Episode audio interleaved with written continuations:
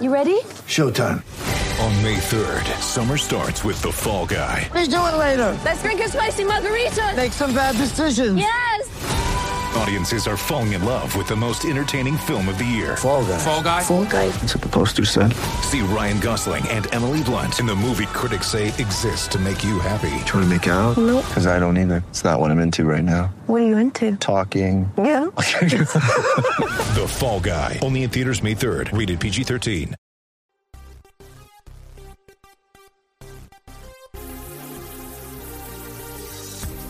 You're listening to the E2C Network, podcast by Auburn fans for Auburn fans.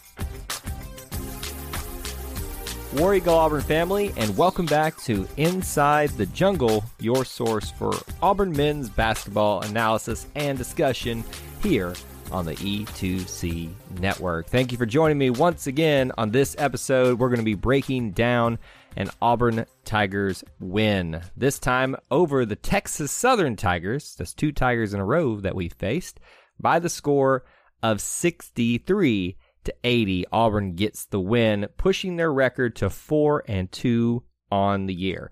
We're going to break down all the action and the stats and the storylines of this game and talk about where Auburn is headed going forward. So thank you joining me, and we always love to hear from you and your thoughts and impressions about each and every episode and the things that we talk about here. You can reach out on email, gmail uh, e2cnetwork at gmail.com, and also on our social media platforms when we post out these episodes. So let's get right into it. And as always, I'd like to start out with some general notes uh, discussion points before we actually get into the actual game, the stats, and then we'll end with a preview of the next game.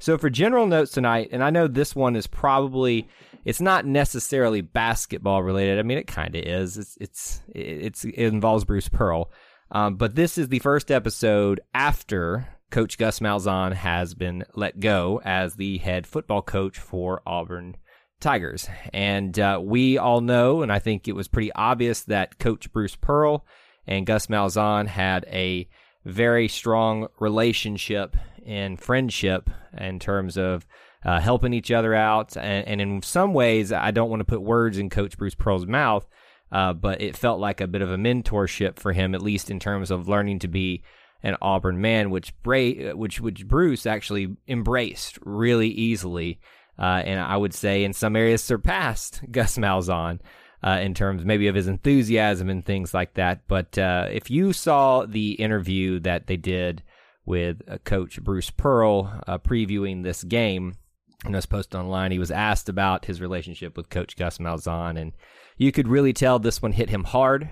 Uh, and you could tell that he probably wasn't expecting as much as Coach Malzahn was and uh, was probably fairly disappointed by that. But I just I say that to reiterate how special this place is, that being Auburn, and how unique the relationship seems to be between the coaches, uh, and how special that was between Coach Malzahn and Coach Pearl. And my hope is that we will find a coach for football that will be able to embrace Coach Bruce Pearl the same way, because as the two uh, honestly power programs for the Auburn Tigers right now uh, they need to be working hand in hand to uh, obviously help each other, help recruit, help uh, promote each other, and when they both do well, Auburn does well. So I obviously, you know, I think of Bruce Pearl having to deal with the loss of having his friend work with him every day and uh, going forward with that. But like I said, that was not basketball related in the truest sense, but I felt like it was appropriate to bring that up uh, considering their friendship. So let's move into more basketball related news. Uh, before this game, we got the announcement that, not a shocker here, SE Freshman of the Week honor going to Justin Powell. The kid has burst onto the scene in the Auburn eyes, but also in the Southeastern Conference eyes as well, and is very much deserved. And I have a feeling that we'll be seeing a few more of these before the season is over with. So, not a shock that he gets that first SEC of the Week, this time SEC Freshman of the Week award. Wouldn't be surprised if he gets offensive or uh, any kind of award uh, for the SEC going forward. Some Sharife Cooper watch news. I mean, he's still sitting over there on the side. He's not even sitting on the sideline. Isn't it sad to just look over there and see Sharife not even sitting on the bench area? I, I don't know what the issue is, why he can't sit on the bench. Um, I got to think it's more COVID 19 related than it is NCAA related. Uh, that's just my impression of the situation. But they always pan over there on the TV, and, and he's just, I feel so bad for him. I mean, don't you? I mean, like, the dude's just waiting to play, and he's like, y'all are th- flourishing in this time without me, but we could be doing so much more with me at the helm. And you can definitely tell that Auburn does need a true point guard, but they're finding ways to make it work. More on that in just a second here. Um, so, a little bit about the opponent tonight in Texas Southern.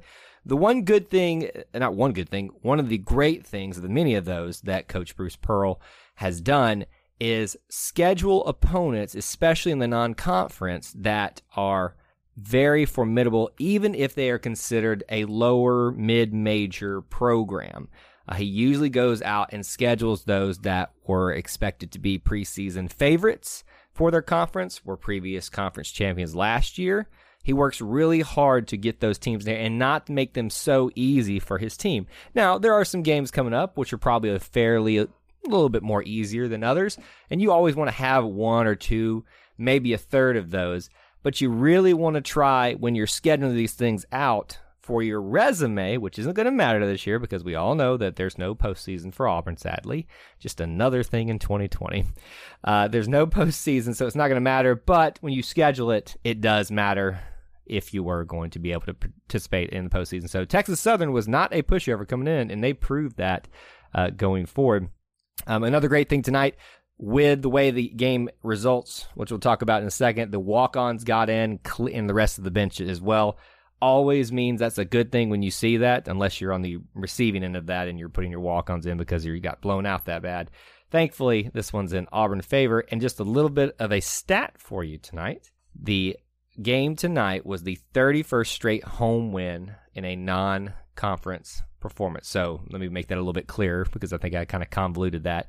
31st straight home non conference win for the Auburn Tigers. So nice streak going there at home for Auburn, and I hope that they'll continue doing that forward. So that's your general news and notes. Let's get into the actual game. So for those of you that weren't able to actually watch or listen, here's kind of a just a brief overview of the game flow and how things kind of broke down in the first half, it was a very close battle back and forth. And really, it was the battle of Auburn's tenacious defense versus the sharp shooting of Texas Southern. And oddly enough, it ended up in the favor, at least for the first half, in the Texas Southern Tigers. They take the lead at the half, 40 to 39. Now, in the second half, you can really tell that Auburn's talent and maybe even their preparation took over, taking advantage of some mental mistakes and opportunities that Texas Southern did give Auburn down the stretch, which results in a completely different flipped script there for the second half. Auburn ends up pretty much blowing out Texas Southern 80 to 63. I wouldn't call it a blowout. I think the I think the score makes it look a lot worse than it actually was. It really didn't get bad until the very end there. Texas Southern was a very formidable opponent and found a way to stay competitive all the way up into probably the mid part of the second half. One of those things that made Auburn so successful, I've already brought it up, was their tenacious defense tonight. And I think you can tell they were really prepared on their scouting uh, for to, to face this type of team. And this was going to be a smaller team, which probably had a tendency to shoot more. And we saw that in the first half. You saw Auburn come out in a 1 3 1 a lot of times. For those of you that don't know basketball as well, that means there's a defender at the top, three kind of across the middle, and then one down below closer to the basket. And it's a very good zone defense to attack some shooters on the outside. You've even seen that employed against Auburn teams of the past that were really known for sharp shooting. Thinking about Jared Harper, thinking about Bryce Brown, and even thinking last year with Samir Doughty and J'Von McCormick. That's been utilized against Auburn in the past, and to see Auburn kind of flip the script a little bit and use it for themselves was very nice to watch do that. And even still, Texas Southern found some success with that. They got some pretty decent looks, even if they got their hands uh, hands in their face, and were able to get some shots off and get them in the basket. And I find it really interesting. We'll go over to more of the stats later, but I'm just going to switch over to one right now. They're five for eleven from beyond the three point arc. And they were shooting them a lot in the first half, and I think that's what really helped them get out the lead. But they either didn't get opportunities to shoot it again or ceased it altogether because I thought they would have had a lot more. So, considering the success that they were having in the first half, I mean, their percentage was 45%. You'd think they'd do a little bit more of that if you're shooting that well. Of course, it is easy to have a higher percentage if you're taking less opportunities on lower percentage shots. So, just a little bit of stats discussion there for you as well. Here's something that I noticed, and this particularly, I'm thinking of JT Thor when I think of this, but it, it applies across the board here. Somebody got in the ear of all the Auburn players, but specifically JT Thor, and said, drive to the basket in this game and punish them. JT Thor had a monster jam from uh, he started beyond the three point arc and came driving in, and I think he took off at about the free throw line and just slammed it home.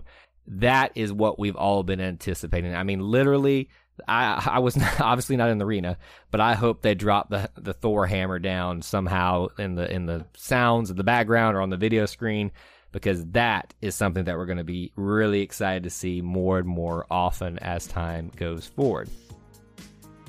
Hey, Auburn fans, I want to take a quick timeout from this episode to bring your attention to something very special.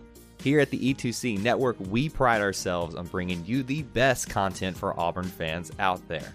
And best of all, it's free to you. But just because it's free doesn't mean there aren't costs, especially when you have a library of hundreds of podcasts, videos, blogs, and more. Many of you have reached out and asked how you can support this network in the past. Well, now I have your answer. It's called the E2C Network Booster Club over at patreon.com slash E2C Network. There you'll find a membership monthly reward system where you can sign up for as little as $1 and get different perks at different tiers.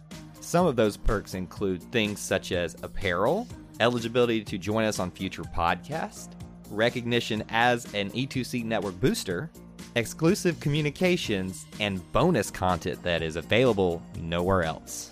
If you love this network and want to help us keep producing podcasts like this one, please head on over to patreon.com slash E2C Network to join the E2C Network Booster Club. You can also get there by going to our website, e2cnetwork.com slash support. Whether you decide to join or not, we are still so appreciative that you would support us by just listening and being here because each and every one of you is part of our E2C network family. Well, that's it. Timeout's over. Let's get back into the episode. Now I want to talk a little bit about the point guard situation. No mistake, we have talked about this ad nauseum. Sharife Cooper's not here and probably won't be for the foreseeable future, just the way things are going in 2020. But we found a way to make the point guard position work in the absence of Sharife Cooper.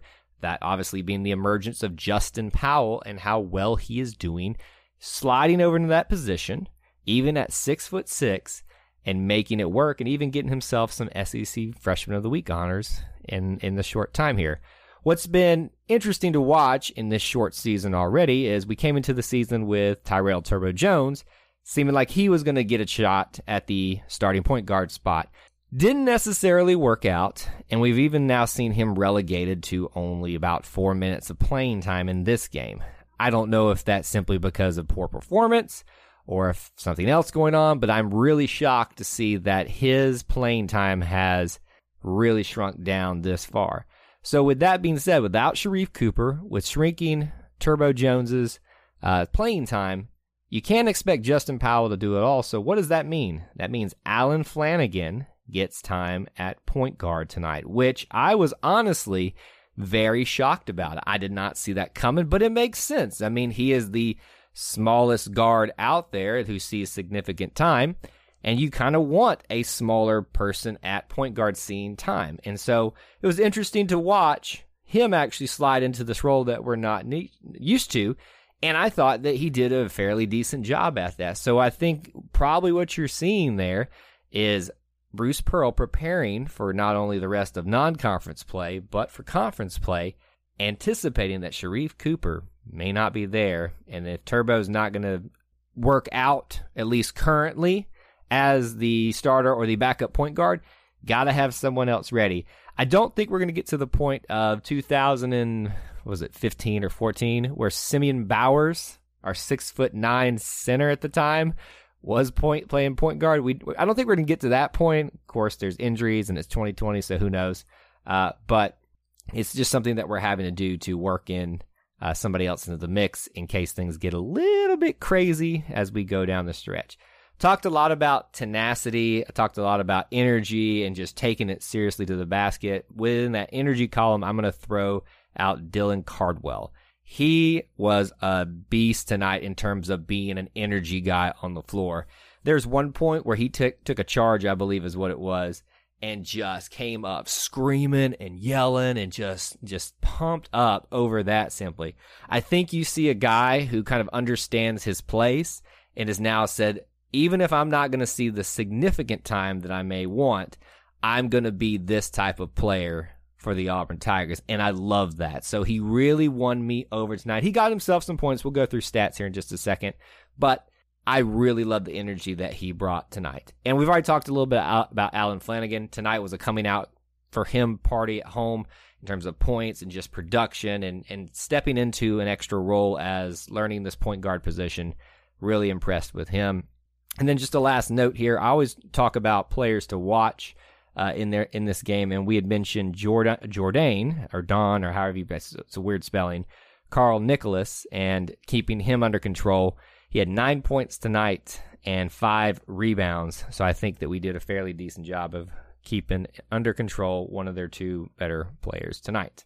As we look at the stat sheet here, I'm not obviously going to talk a lot about the bench players that got in for the last less than a minute of the game because you know, there's not much to talk about there. So we won't walk all the way down the stat sheet. Although I will mention that Preston Cook, the walk on, got his first basket of the season in those last few seconds, which is always fun to watch. All right, we'll start with the starters. They're the same as they've been for the last couple of games JT Thor, Allen Flanigan, Jaylin Williams, Justin Powell, and Devan Cambridge. Your top three scores on the night Allen Flanigan, the leader with 18 total points, followed by Jaylin Williams and Justin Powell, both with uh, 15 points. JT Thor has seven. Devan Cambridge has eight. Jamal Johnson, which had some pretty proud moments tonight and some good moments, six points. Uh, Chris Moore with four. Babatunde Akingbola with two. And then Dylan Cardwell with three. So you got production across the bench tonight, it seems like, with the exception of Turbo and J, uh, Javon Franklin, who didn't see a lot of time, even less than Turbo Jones. Uh, but everyone scores tonight, so there was good production across the bench. But you didn't really need that when you've got three players. We talk a lot about Auburn trying to make sure that they don't allow more than two players to go into double digits, which they came close to tonight. Uh, but they, Texas Southern, allowed three Auburn players in double digit points tonight, which really kind of solidified uh, the victory for Auburn. Justin continues to do great things with 15 points for him. I was surprised that Jaylin Williams got himself 15, but he again shows how impressive and versatile he is, even with a bigger sized guy tonight. Um, what I want to do here is walk down some of the team stats and kind of maybe break down some things that we notice out of this. Even with Auburn having a somewhat dominant win, the field goal percentage is more in the favor of Texas Southern at 49% to Auburn's 46%. And then you look at the three point percentage 45% for Texas Southern, only 17 for Auburn. Auburn took 23 shots from beyond the three point arc and only knocked down four of them. I'm not even going to go into it with free throw 63% to Texas Southern's 89. I just Oh my goodness! It, I, y'all have been listening to this podcast for years, probably most of you, and it's you know this is this is just horrendous to me. I mean, it's not as bad as it has been when we were at thirty something percent a couple of games ago, but sixty three percent just makes me gag. I I can like tolerate in the seventies, but you should be at eighty percent. And well done for Texas Southern for doing that. Didn't really help you all that much. But here's the thing: even with not shooting as well as Texas Southern even with shooting very poorly from beyond the three point arc, and even with a subpar free throw percentage, Auburn is very successful. How do they do that? Well, you look at the turnover discrepancy here 18 turnovers for Texas Southern to nine only for Auburn. Now, it only resulted in 21 points for Auburn on those turnovers to uh, points off of turnovers, but 13 for Texas Southern, but they capitalized there. Auburn gets back to its winning ways on rebounds, 37 to 28. They did lose the defensive rebound battle, but they dominate on the offensive boards, those second chance points, and there's a big, big look at that right there. 22 second chance points for Auburn, and that, between that and the turnovers, is why Auburn wins tonight, even with a good showing from Texas Southern, and even with some poor shooting stats in some areas for Auburn. Auburn looks much more impressive with this win and their point spread even with some factors working against them. Defensively, um, there were six blocks for Auburn and three steals, and it was a very good night across the board. I wouldn't call, you know, if I had to put a grade on tonight for Auburn, I'd say it was an A minus because I, I, I think there are areas like free throws and just some and some shooting issues that are still there. But in terms of tenacity, energy, uh, adjustments that were made, coaching staff change uh, in terms of decisions that were making. I liked what I saw tonight. Clint Richardson, my former co-host, used to talk a lot about he needed to see a solid win. I I think this is one of those things where he could say it wasn't solid, but it's about as solid as you could get to it. So I'm very pleased with what I saw tonight and think that this is a great step in the right direction for this early part of the season. To close out our show tonight, as we always do, let's take a quick preview of the next game, and that will be against the Troy Trojans, who are currently three and three. That game will be at one o'clock Central Time this Saturday, December nineteenth. Now, there is no TV listed that I'm seeing at this point. Might change, it might not which is really interesting because we've been in seasons now where we've literally had almost every game on TV, and now I think this is like the second one that potentially is not going to have a TV, or you have to have some special subscription you can't get unless you buy it or what. I don't know. It just it's interesting. We seem to be reverting back in accessibility on TV to the old days because I remember it used to be the only the big uh, non-conference games that you would get on TV. And even then, sometimes it wasn't the case, especially if Auburn wasn't good and wasn't worthy of being on TV. But I, I, don't think we'll have TV this time, but you will be able to listen to the radio broadcast. Now, Troy is coming off a win of Central Baptist College, 61 to 41, but they will play the Samford Bulldogs from Birmingham before they see us in Auburn Arena. I would say they've probably not had such a great start to their season. I mean, it's three and three. Uh, they took their worst loss, and I only loss in in terms of like it being bad. Uh, was it was to number 17 Texas Tech, and I call it a wallop because it was like by 30 points. Uh, so on paper, when you lose to a, a, ranked team, it doesn't look so bad, but you kind of want to look a little bit more competitive than, than that. I don't really consider them having any signature wins yet either. I think Western Carolina and North Alabama were two of their wins, uh, yeah, and alongside Central Baptist College. So nothing really to write home about here.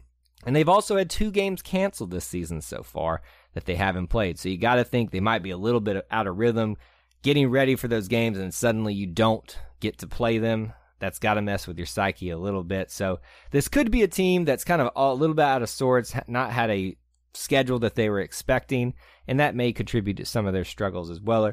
And and also this, and I'll say this, I bring it up every time we play an Alabama team. I continue to commend Coach Bruce Pearl for scheduling Alabama teams here, and I hope one day that he will make that Alabama only tournament in non conference play happen. But thankfully, he continues to prioritize having those teams come to Auburn Arena and visiting them, them at times, sometimes to our potential dismay, almost losing at South Alabama last year if it wasn't for Isaac Okoro. A couple players, and really only one player for you to watch. I usually give it the two categories points and rebounds.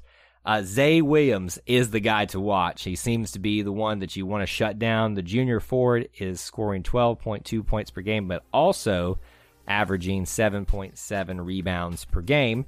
Now, he's not scoring a double double, but that means he's probably the best player there. And if you can shut him down, you shut the Troy Trojans down. Couple that with being at home and them not showing impressive showings that yet. I feel very confident that Auburn is going to have somewhat of an easy win, but as the case is tonight, where you saw with Texas Southern came out and took the lead at the half, I think Auburn needs to be very, very careful here and make sure they do things right. And if they do that, they can get some more time for some of the the bench and potentially rest up some of their players as we get into more of a regular schedule in the final part of non conference and moving into conference play. So, very happy with the win tonight. Like I said, I think that's about as close to a solid win as you can get. And thankful that we get a win at home and we continue on into non conference play. That's all I have for you here on this edition of Inside the Jungle. But until we talk to you again, War Eagle. Before you get out of here, we want to remind you of a couple things. Head over to e2cnetwork.com, our website where you can find everything that you'll ever need from us podcasts, blogs, and even ways to help support the show. If you want to find individual episodes, you can download all of these on iTunes, SoundCloud, and Google Play. So until we see you again, I want to remind you of one thing that here at the network, we believe in Auburn and love it. The only question remains do you?